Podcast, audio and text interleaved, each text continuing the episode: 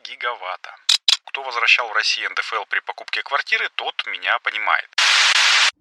Всем привет! С вами Зел, и вы слушаете первый русскоязычный подкаст о солнечной энергетике Solar News. Здесь я каждую неделю делюсь новостями солнечной энергетики, иногда рассказываю истории, которые связаны с ВИЭ, и, конечно же, отвечаю на вопросы, которые вы мне задаете. Последний в 2022 году 49-й выпуск подкаста будет про какие-никакие, но все-таки итоги года. Но перед началом этого выпуска я традиционно хотел бы сказать спасибо нашим патронам. Это люди, которые поддерживают проект Solar News на сервисах Patreon, спонсор и во Вконтакте.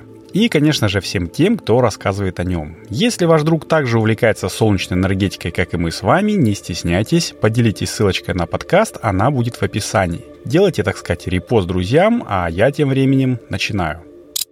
Подводя итоги года в плане солнечной энергетики, хотелось бы заметить, что хоть в мире и творится черти что в геополитическом смысле, на нашем фронте все без перемен. Солнечный кремний выплавляется, ячейки нарезаются, панели паяются, а электростанции строятся. Вот и ЕС отчитался, ну, точнее, организация Solar Power Europe предоставила новый отчет о перспективах рынка солнечной энергетики ЕС на 2022-2026 года, о том, что в Союзе за подходящий к концу год было установлено ни много ни мало 41,4 гигаватт солнечных мощностей. Годовой прирост составил 47% относительно прошлого года. Напомню, в 2021 году было установлено 21,1 гигаватта. И впервые каждая из топ-10 европейских стран по солнечной энергетике прибавила не менее 1 гигаватта в свой актив. Лидером традиционно остается Германия, она добавила в свой актив 7,9 гигаватт, а за ней идут Испания и Польша с 7,5 и 4,9 гигаватт соответственно. Ну а замыкает десятку условно Северная Швеция с ее 1,1 гигаватта. Условно, потому что с одной стороны часть Швеции находится за северным полярным кругом, где официально есть полярная ночь, а с другой стороны самая южная солнечная электростанция в шведском городе Мальмё, которую установила муниципальная больница, находится на широте Москвы. Ну ладно, что там еще интересного в отчете? А там говорится, что сегмент малых фотоэлектрических установок укореняется укрепляется благодаря благоприятной схеме стимулирования супербонус 110% в стране и высоким ценам на электроэнергию, которые повысили привлекательность бизнес-моделей самостоятельного потребления. Ну, если в двух словах, но немножко более подробно, то супербонус 110% это такие налоговые вычеты в размере 110%, как следует из названия, от потраченных домохозяйством на энергоэффективность средств. Они выдаются не сразу, а делятся на 5 периодов. Э, и давайте для примера допустим, что вы установили у себя на крыше солнечную электростанцию стоимостью 10 тысяч евро. В таком случае каждый год вы сможете вернуть по 2200 евро налогового вычета, и того вернется 11 тысяч. Ну, кто возвращал в России НДФЛ при покупке квартиры, тот меня понимает. А еще в отчете говорится, что всего установленная мощность солнечных электростанций Европы увеличилась за год со 167,5 до почти 209 гигаватт. Если так пойдет дальше, то в следующем году общий европейский прирост будет уже 53,5 гигаватта, а к 2026 году составит 85 гигаватт. То есть установленная мощность СЭС по ЕС в наиболее вероятном сценарии будет приближаться к 500 гигаваттам к 2026 году. Ну, если что, то в Китае прирост еще более впечатляющий. Последний месяц они еще не посчитали, но с января по ноябрь в стране было установлено 65,71 гигаватта солнечных электростанций. И совокупная их мощность по стране составила 372 гигаватта. Да, в процентном соотношении прирост составил меньше, чем в ЕС, всего 29,4% против 47, но за счет того, что Китай это всесоюзная кузница с другими типами энергогенераторов, в натуральном выражении разница, конечно, конечно, в пользу Поднебесной. Вообще, по сведениям тети Глаши, ну, то есть, опять-таки, опираясь на предыдущий опыт, в декабре в стране ожидается традиционное предновогоднее ралли. И вероятно, что за год в целом в КНР будет введено в эксплуатацию более 80 гигаватт фотоэлектрической генерации. И это, ну, немножко больше, чем в дружественной им России. А в России пока что официально не подвели итогов года, но кое-что сказать уже можно. Директор РВ Алексей Жихарев сообщил, что в этом году будет введено порядка 400 мегаватт ВЕ мощностей. И, судя по распределению 45 на 55% в пользу ветровых станций, можно предположить, что солнце будет введено порядка 180 мегаватт. Ну, что, в общем-то, тоже неплохо, даже несмотря на такой вот бешеный год.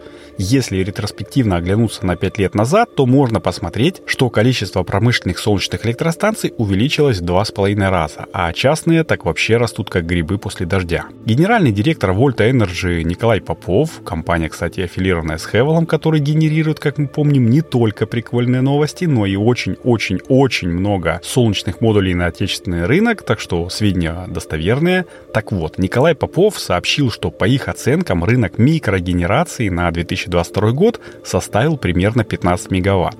И это тоже небольшой регресс, как и в промышленном сегменте, ведь годом ранее было установлено 25 мегаватт солнечных электростанций. А основными затыками он небезосновательно считает сложные бюрократические процессы и дороговизну техприсоединения – ну а основным драйвером развития высокие цены на электроэнергию для населения некоторых областей и уж тем более высокие тарифы для малого и среднего бизнеса. В общем, все как в Европе. Традиционно полные и всеобъемлющие итоги по году по всем странам можно будет узнать из отчетов аналитических компаний где-то в феврале-марте следующего года, когда все построенные электростанции будут подключены и посчитаны, а теперь давайте подводить личные, то есть подкастовые итоги года.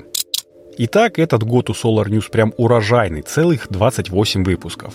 А все потому, что после майского 25-го выпуска под названием «Микроволновые солнечные электростанции ESG и Чубайс», ставшего самым длинным выпуском вообще с хронометражом в 50 минут, я сделал небольшой перерыв и из примерно ежемесячного подкаста Solar News превратился в стабильный еженедельный. Да, средняя продолжительность выпуска стала более короткой, около 10 минут, ну, может быть, иногда 15, но новости стали более оперативные. А 25-й выпуск побил еще один рекорд это первый выпуск с приглашенным гостем. Напомню, что на тему устойчивого развития я разговаривал о нем с Лилией Седовой. Но был еще один экстремальный выпуск, где меня полностью заменил мой соведущий Фил, когда я не смог присутствовать при записи. Фил, что скажешь? Привет, ребята.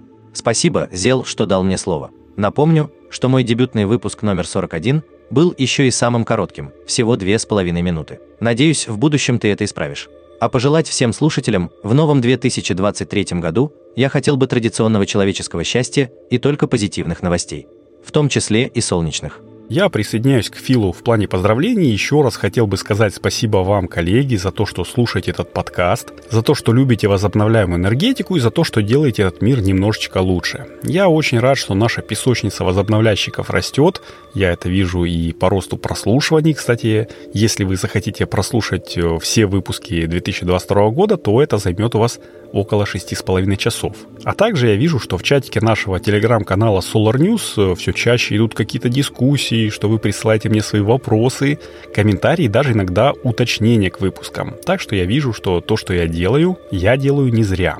Постараюсь и в следующем году не сбавлять темпа, но один момент меня все-таки опечалил. Помните, осенью я начал сбор донатиков на традиционный новогодний сюрприз? Он, в общем, немножечко не удался.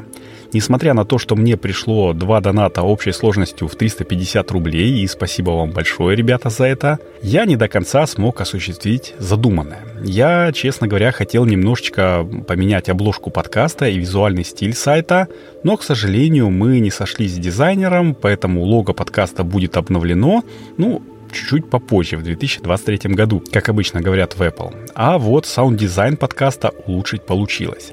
Благодаря аудиоинженеру Николасу Ану удалось сделать подложку и интро подкаста более плавным и красивым, а еще он дал несколько советов, которые, ну, на мой взгляд, сделали э, общее звучание подкаста более интересным. Если вы считаете так же, то черканите пару строк в отзывах э, в Apple подкастах на эту тему, Николасу будет приятно. Ну, а если вы считаете небезосновательно, что можете дать более дельные советы, то тоже welcome в комментарии и личные сообщения. Я открыт к диалогу.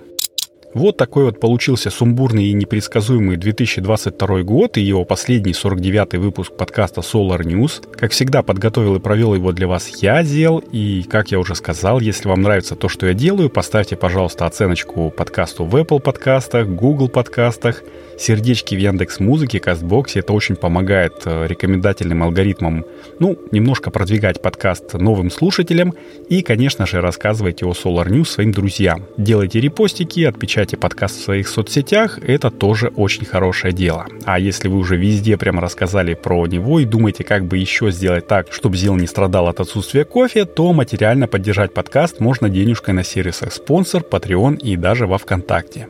Одна чашка кофе в месяц это не очень-то много, а мне будет очень приятно. И теперь-то точно заканчиваю. Надеюсь, что услышимся еще не только в следующем году, но и уже на следующей неделе. И традиционно желаю, чтобы небо над нашими с вами головами всегда было ясным, мирным и солнечным. С вами был Зел, с Новым годом и пока!